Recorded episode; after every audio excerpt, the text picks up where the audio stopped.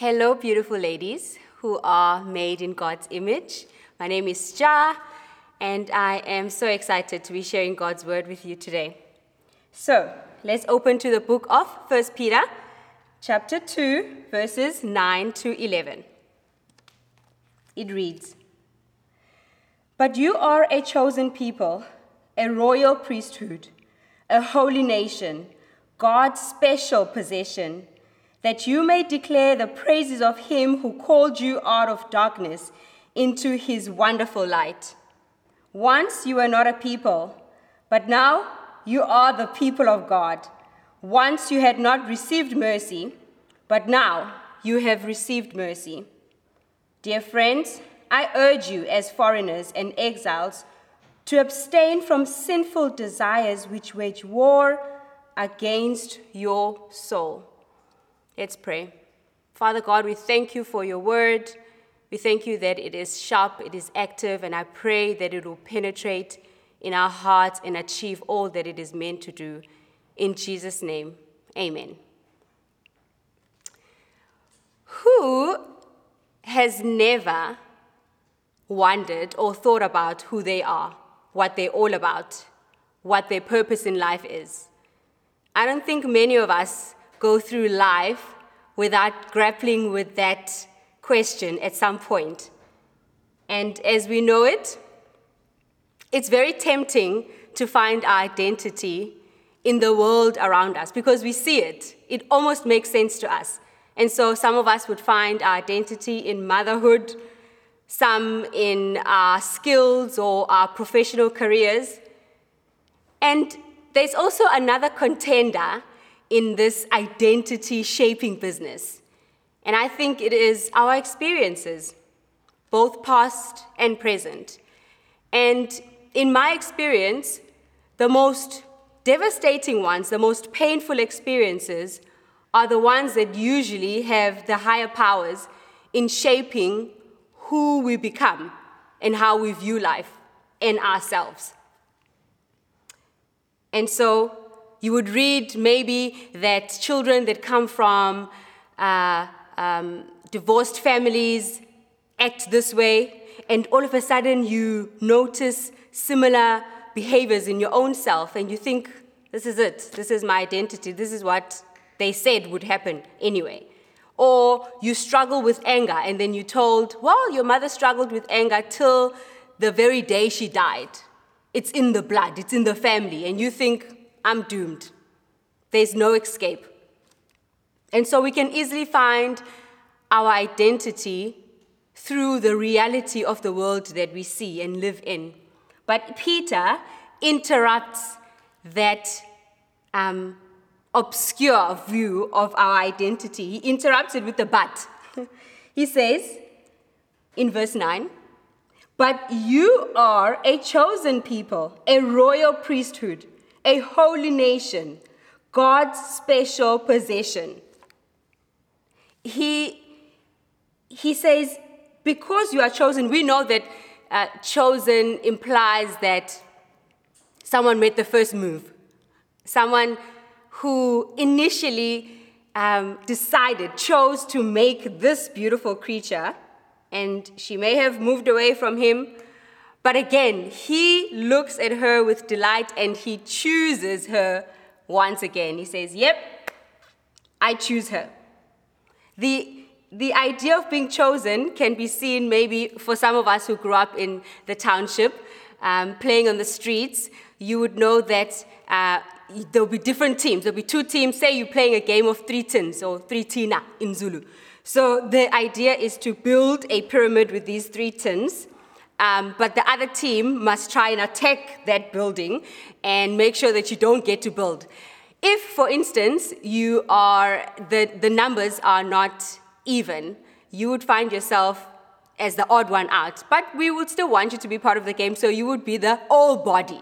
So you are all over the place. You would go and fetch the ball if it is, you know, thrown too far. You kind of feel like you are in, you know, you're part of the game, but you're actually not. And um, you run around aimlessly, and because you're not really part of any of the teams, you don't really get to rejoice and celebrate any victories. And so being chosen puts an end to that aimlessness of running around, being here and there and everywhere. Being chosen gives you a purpose. And we're going to come to that as we carry on. Um, just stay with me. First, let's talk about the fact that Peter says you are a royal priesthood.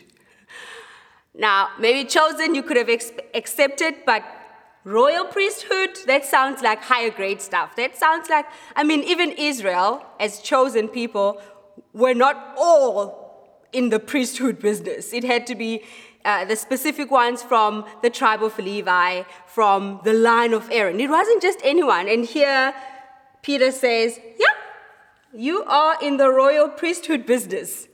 God says, Believe it or not, baby girl, you are chosen by me to represent me, to serve my people on my behalf. It's an incredible honor. But just remember this our royal priesthood is only as valid as when we acknowledge and understand who it is that we are serving. We live and we serve according to His terms. It's not new, though, being God's uh, chosen ambassadors in the world, right? We've seen it in the Garden of Eden. God had created Adam and Eve to rule the world, to rule the earth on His behalf and they were to do it um, under his terms. And does Peter give us any terms in, in, in, in this book of Peter?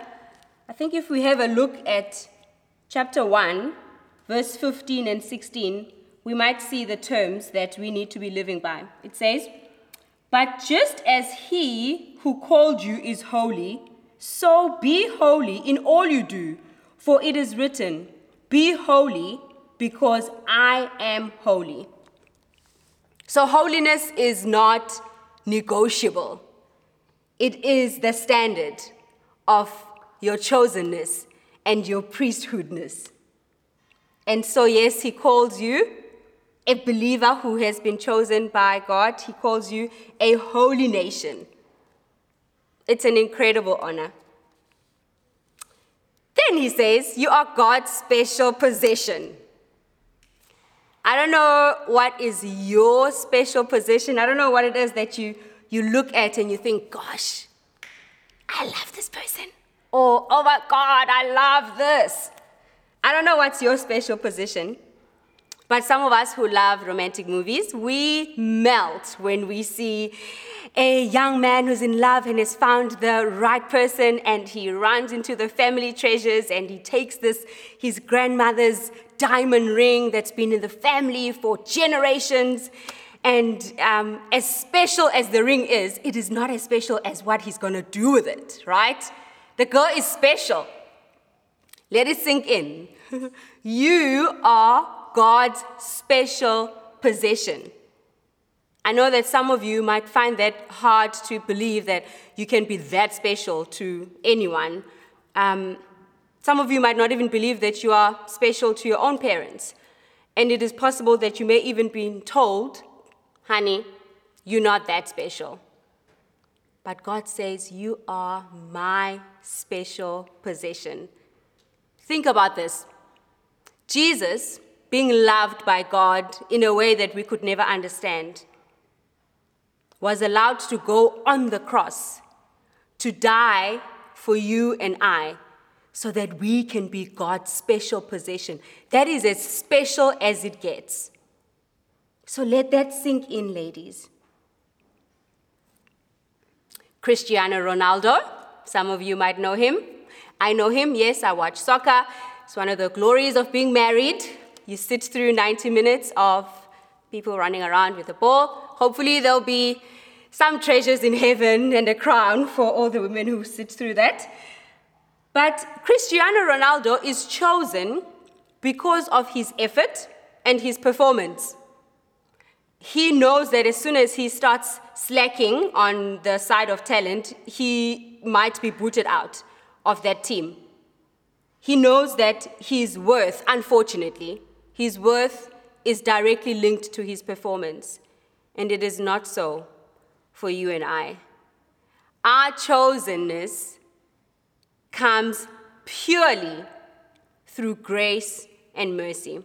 It has nothing to do with our abilities. I don't know if you have noticed that the words that Peter uses are in plural form. So it is holy nation, it is chosen people, it's not person, it's not singular.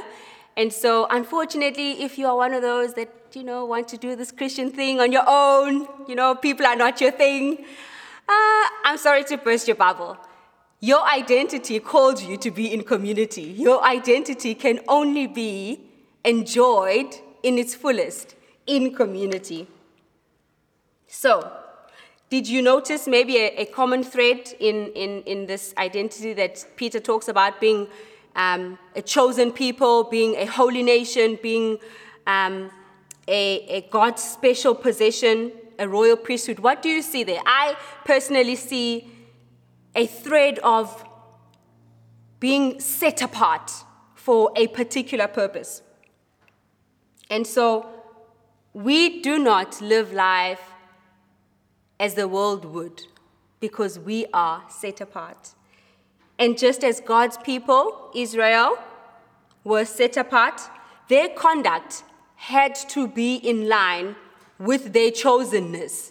They had to lead such lives that would truly reflect that they are a chosen nation. And so too for us today. Nothing has changed from the time of children of Israel, except that we can eat bacon, bucket loads of bacon. Amen to that. But other than that, we are still expected to live according to the terms of the holiness that was defined for them. And we are not to be defined by the standards of the world. So Peter first lays out who they are before he tells them what is expected of them or what they ought to do. Because he doesn't want to be asked, like, you know how two year olds ask, why? Why, mommy? Why must I do it? He says, well, I've laid out who you are, and this is why you would do this. It's because of your identity. So, what does he say is expected of a Christian believer today? Let's have a look again um, at verse 9. He says, in the middle of it, that you may declare the praises of him. Declare the praises of him? That's not too hard. That's doable, right? I can declare God's praises. The only tricky thing is you are to declare God's praises in a world where you are living as a stranger. That's what he says in the beginning of verse 11. He says, Dear friends, I urge you as foreigners and exiles. So you are to declare his praises in a place where you are a foreigner, a place that is strange to you, a place that does not fully accept you, and they make it known that you do not belong here. And that is the theme of our conference living as strangers. But it is in that kind of hostility that we are to exercise who we really are, where our true citizenship needs to come out for the world to see. I don't know what comes to mind for you when you hear the word foreigner, but I had a, I had a chat with some of my friends, and they said for them, the word foreigner gives a, a sense of obviously not belonging.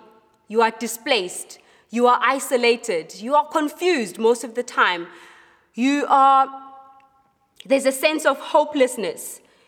You feel like you can never win, really. You, you try to find meaning and, and purpose in a, in a place where you are met with um, caution and people are just not sure of you. And you, you're trying to prove yourself to people who essentially don't trust you. It's not a good place to be. You are filled with fear you're in a place of vulnerability. And so it is easy to want to just find an escape from such a world. But Peter doesn't encourage these people to find an escape, but rather, he says, yes, there's going to be suspicion about who you claim to be, but This is what God says you are. And your identity is going to help you stand firm in this, in this world um, where you are in exile. For Israel, exile meant being separated from God, and their only hope was if God was to intervene himself and bring them back to him. And intervene he did. We know, we've seen God rescue his chosen people from Egypt. We've seen him um, rescue them from Babylon, and they are returned back to, to rebuild Jerusalem. And if you are listening today and you're not yet a believer, you haven't accepted Jesus into your life, I'm just giving you a sneak peek of what you are going to be getting yourself into. You're going to be joining a family where the father looks out for his children, where the father intervenes, he breaks in, he looks for his children, he finds them, he rescues them, and he redeems them back to himself. And so, just like the chosen people of Israel didn't have a chance of survival without God breaking in, us too, as God's children today, have no chance of making it through this broken world without Jesus breaking in. If Jesus doesn't break in, we will live our lives overwhelmed by the heartache of this world. And some people find it too much, and we see it in people committing suicide because this world is broken and we need Jesus to break in. But here is some wonderful news about exile, ladies. Exile for Israel was temporary, and exile for us in this world is temporary too. There are unimaginable glories that are waiting for us when we finally see our Lord Jesus Christ. That's what Peter says in verse 1. Have a look at verse 1, um, chapter 1, verse 13. He says, Therefore, with minds that are alert and fully sober, Set your hope on the grace to be brought to you when Jesus Christ is revealed at his coming. In the ESV version, it says, preparing your minds for action. So you're preparing your mind for something bigger that is coming, that you are going to experience when we finally see Jesus Christ. Now, the current world that we live in has some reminders that we actually don't belong here, like closing your, your thumb in a drawer and you're just like, I wish I had this new body already. But some reminders are not as simple as that, like losing a loved one or living with a terminal disease. Now, when you go through pain and suffering of that kind, it is very easy to suffocate the, the passion to declare God's praises. You might ask, well, how can I declare his praises when I am in such agony in this world? And I want to I want us to have a look at verse verse 10 in chapter 2 where we started. If the reason, no, we're still on verse 9. The reason we are able to declare his praises is because of him who called you out of darkness into this wonderful light. So Peter is saying, yes, the pain that you are feeling now is real and it is, it is horrific, but that's not the most devastating thing that can happen to a human being. The most dis- disastrous thing for any human is to live without the love of the Father who is the giver of life. And the reason you can give praises and declare God's praises is because you have been called out of darkness into his wonderful light. The reason you can stand firm and declare God's praises is because something extraordinary has happened to your life. Verse 10 says, You were once once you were not a people, but now you are the people of God. Once you had not received mercy, but now you have received mercy. And that is the reason why you will declare God's praises. The Bible doesn't tell us of any reason uh, Israel was chosen. They not, they weren't, there's nothing special about them. He just chose them because of His grace. And unfortunately for you and I too, there's nothing special in us, but simply that we are loved. we are recipients of mercy and grace. And unfortunately, yes, it is not going to be easy for sure living in this world. Peter says in verse 11, Dear brothers, dear friends, I urge you as foreigners and exiles to abstain from sinful desires which wage war against your soul. He says, while you're on this earth, there's going to be a battlefield, and it's going to happen in your soul where our desires are. And before we can even act out anything, the war would have been war, won in our own hearts. So Peter says, like we see in the Garden of Eden, where um, Eve had to decide whether to keep on listening to God's word or listen to the new truth that the snake was bringing, Peter says, um, you need to, to prepare your minds for action. That's what he says in verse 13, chapter 1, verse 13. Prepare your minds for action because that is where the battlefield will happen. The battle is not because of your unkind husband or your um, distant parents who don't uh, uh, care for you or an unjust boss. The, the battlefield is because of our own sinful desires that take place in our hearts. So, Next time you hear from the world that you won't quite uh, be the, the, the great ambassador for God, you won't be able to declare his praises because, and it gives you reasons, because you are a divorcee, or you are uneducated, or you are too old, you are too young, you don't really know what is happening in the world, or you are too black, you don't quite fit in, too white, you don't understand the culture too loud, too shy. It never ends. Some might say you are too wounded, you are too broken, too scarred to talk about, to bring good news to people. Some might even say, believe it or not, you're too intellectual. Normal people, ordinary people don't understand your, your, your you know, the, the high intellectualness. Some might say, no, you are too simple minded. You need to be living in the lives in times of apologetics. You need to be sharp thinking. It never ends, ladies. But remember what Peter says. You can say, Yeah, I hear you, but I am chosen. I'm a holy nation.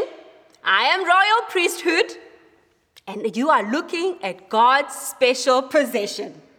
And you keep going. Don't be mistaken. The labels will continue to pop up in your mind, and they will the, the reminders will keep popping in. I remember being at ShopRite the one time, and it was Christmas time, and I was thoroughly enjoying the, Chris, the Christmas carols in the shop. And um, as I pulled into the till, the lady behind me just loudly was ex- exclaiming how she, she finds this jolly Christmas music such a nuisance. And in that moment, I also kind of stopped enjoying myself because of her disapproval. But ladies, we can't stay there. We can't stay in a, in a, in a spot where we stop representing God because of the disapproval. At some point, you need to leave the shop and you need to think to yourself, okay, of course you're not going to understand this joy because I'm not from around here. My joy comes from Jesus, it's in my blood. A couple of um, weeks ago, some friends of us gave, gave us a very generous gift. And lost for words, my husband just said to them, You guys are out of this world. Because what they had done was very different and opposite to the world we live in, where people look out for, for themselves. They were looking out for to honor the one whose country they truly believe they belong in. And so my husband just said, You guys are out of this world. And I just want us to be reminded that as much as our identity is going to free us from the lies of the world, it should also free us to be extraordinarily kind and generous and be crazily passionate in a way that leaves the world thinking, what has happened to her? This is not from this world. Our identity in Christ should cause us to fall on our knees and say, Thank you, Jesus, for your blood. Because if it wasn't for you, we would live our lives trying to fit in, trying to prove ourselves, to measure up, to find our identity in a world that doesn't understand us, in a world that was not there when we were created. We would live our lives exhausted, being tossed back and forth by all kinds of new theories and findings. But instead, we find ourselves firmly rooted in the finished work of our Lord Jesus Christ. And if you have never given your, your life to Jesus, I would love to encourage you to consider surrendering all of yourself, all your messed up self, to a God who created you, who loves you and delights in you. And if you have given yourself to Jesus, but still find yourself holding on to the world's assessment of who they think you are, I want you to make a stand today to say no more. I have listened to the world long enough. It's time I started listening to the one who created me. One morning, I was getting my daughter ready. She's five, getting ready for school, and I was putting moisturizer on her face, and there were no mirrors in the room, but she started chanting, Look at this beautiful girl! Look at this beautiful girl! Now, this is what I usually say to her, um, usually when I, I get her dressed up. And as much as it's, well, she's my daughter, obviously, and I think she's a masterpiece, but I had made a decision to tell her just how beautiful she is because one day, when she was about four, she had come back home um, very sad because she had been told that she's gray. She came to me and she said, Mommy, look at your skin. You're brown and you're beautiful, but I'm gray. And that broke my heart. And so I made a decision that I'm going to tell her exactly who she is until one day, maybe she believe it for herself. And so it breaks God's heart when you listen to the world's definition of you instead of listening to who He says you are. Are you convinced? Are you convinced of who God says you are? I pray that the Holy Spirit would rush in right now and firmly establish, establish God's truth in your heart and completely change how you see yourself and your purpose in this world so that you would be an ambassador for the kingdom of God. Amen.